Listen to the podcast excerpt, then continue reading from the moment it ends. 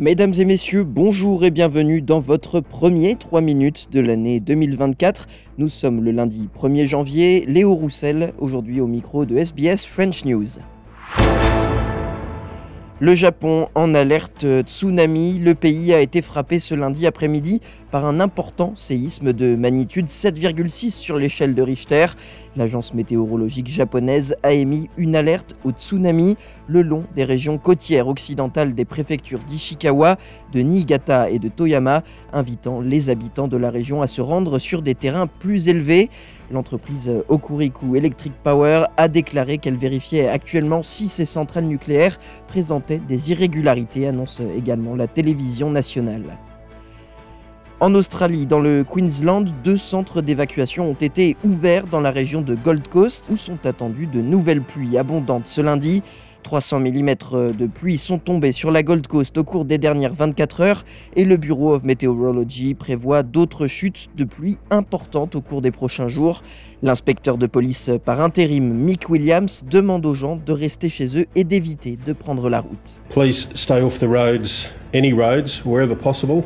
Uh, as we're finding that uh, we've got a lot of people out on the road network that probably don't need to be out there.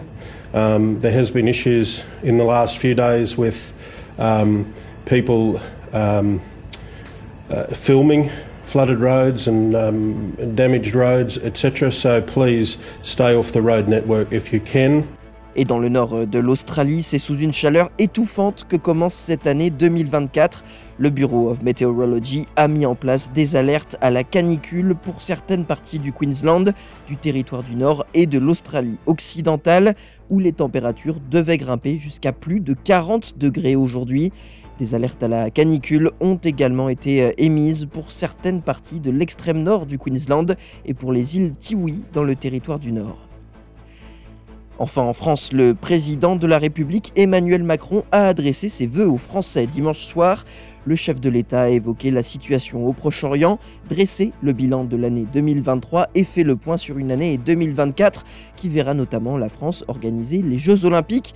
On écoute le décryptage de Valérie Gasse pour Radio France Internationale. Après une année 2023 chaotique conclue par une crise politique autour de la loi immigration, Emmanuel Macron espère changer la donne. 2024 année de la détermination, de l'efficacité des résultats. Comme un mantra pour échapper à une impuissance annoncée pour cause de majorité relative, l'action n'est pas une option, a dit le président de la République, c'est un devoir. Voilà pourquoi je serai inlassablement du côté de ceux qui agissent au service du pays et jamais du côté de ceux qui privilégient les calculs électoraux, les petits arrangements. Une manière de critiquer ses adversaires politiques et particulièrement le Rassemblement national en tête dans les sondages pour les européennes de juin, une élection lors de laquelle les Français vont devoir faire un choix décisif dont Emmanuel Macron donne les enjeux. Arrêter la Russie et soutenir les Ukrainiens ou céder aux puissances autoritaires en Ukraine.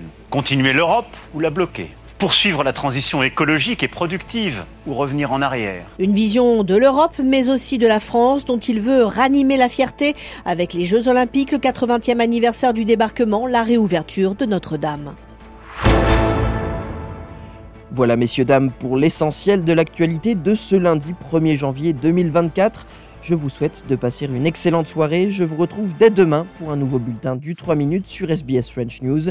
Bonne soirée et bon début d'année 2024 à toutes et à tous.